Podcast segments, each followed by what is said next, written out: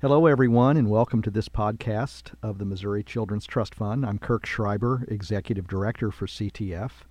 September is National Baby Safety Month, which gives us an opportunity to talk about safe sleep. And joining me today to do that is Lori Behrens. Lori is Executive Director of SIDS Resources, located in St. Louis. Hi, Lori. Hi, Kirk. Thank you for having me today. Well, thanks for being here to talk about safe sleep for babies. Lori, maybe before we talk about that, tell us about your work with SIDS Resources.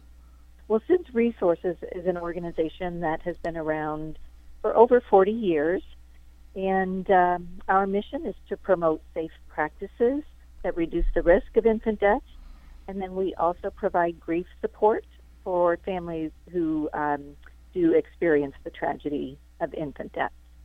Lori, for those who may not be familiar with the term safe sleep, maybe you could explain exactly what we're talking about and perhaps give our listeners some of the basic recommendations involved for parents and other caregivers who would like to ensure that they are following safe sleep guidelines.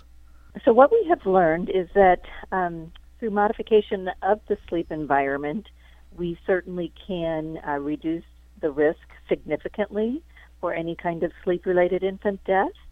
So when we talk about safe sleep, the easiest way to remember is to think of the ABCs. The ABCs of safe sleep are that a baby should be sleeping alone. A is for alone, B is for back, and C is for crib. Now, alone doesn't mean down the hall in a room by themselves. It means in their own separate sleep area. And then babies always should be sleeping on their backs for nap time as well as nighttime. And then we want them to sleep in a crib or perhaps a bassinet or pack and play, but we want them to have their own sleep environment as opposed to sleeping in bed with, an adult or another sibling. If we were to add the D to that ABCD, we would say don't smoke because it's important for babies to be in a smoke-free environment as well. Lori, what would be some of the dangers of a parent or caregiver not following some of these guidelines like the ABCs of safe sleep? Unfortunately, we have found that babies will actually, for example, if it's a bed-sharing situation, it could be an overlying or some kind of accidental suffocation. Something as simple as a parent extending their arm over the baby's mouth and nose could keep a baby from breathing, efficiently. And when we think about the peak age for SIDS is basically between 2 and 4 months, we also know that's an age during which a lot of changes are going on in the baby's bodies and in their brains.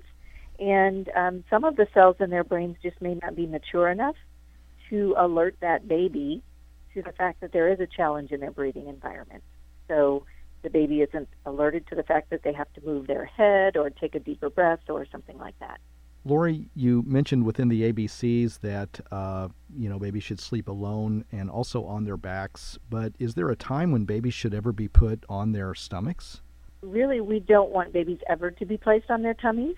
We do know, however, that at a certain age, usually around 4 months, but it's different for every baby, that babies will start rolling on their own during sleep. So you might place them on their backs, but they roll to their tummies. We always want babies to be placed on their backs. Once a baby can choose his or her own sleep position, we just tell you to leave them and allow them to do that. The only exception is the first couple times you see the baby roll, because we know that, babies who roll for the first or second time, that risk goes up a little bit for a sleep-related infant death. So we want to make sure that the baby has mastered the skill of rolling during sleep. So once you've seen them do, the baby rolls from its back to its tummy during sleep a couple of times, then you just allow them to do it on their own. And you don't have to worry about continuing to flip them over. And then I would think when the baby's awake and interacting with the parents, like maybe playtime on the floor or something, it would be okay to have some tummy time. Is that correct? Absolutely. I'm glad you brought that up. So tummy time is extremely important for babies when they're awake. Tummy time allows a baby to develop all the motor skills that are necessary for crawling and also just general strength of the shoulders and arms and hands, all of that is developed through tummy time. Plus, it gives the baby a different visual perspective, which is important as well. So we really do advocate for tummy time when babies are awake. For example, back to sleep and tummy for play. Lori, regarding SIDS, sudden infant death syndrome, what would be the peak age for SIDS to occur? Yeah, the peak age is basically between 2 and 4 months.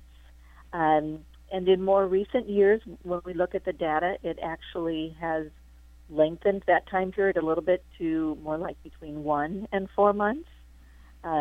Once a baby is beyond 6 months of age, the risk goes down significantly. And we think it's because, you know, the baby's brains are more fully developed beyond that age point. But we still ask people to implement those safe sleep recommendations up through the first year. Lori, for more information either about SIDS or about safe sleep recommendations, they can go to your website. Is that correct? Absolutely. Our website is www.sidsresourcesaltogether.org. Okay, www.sidsresources.org. You can also find additional safe sleep resources at HealthyChildren.org. The AAP.org, and we recommend you also Google the National Institute of Child Health and Human Development, and you can also go to the Children's Trust Fund webpage, CTF4Kids, the number 4kids.org, and click on Safe Sleep. So, Lori, thank you again for being here today, and especially for your work to educate parents and caregivers to keep children safe. Oh, well, thank you so much for the opportunity to talk about safe sleep. We want all parents and grandparents as well to know about the recommendation. And we hope, thank you. Well, you are very welcome, and we hope they just remember ABC. Babies should sleep alone on their backs in a crib.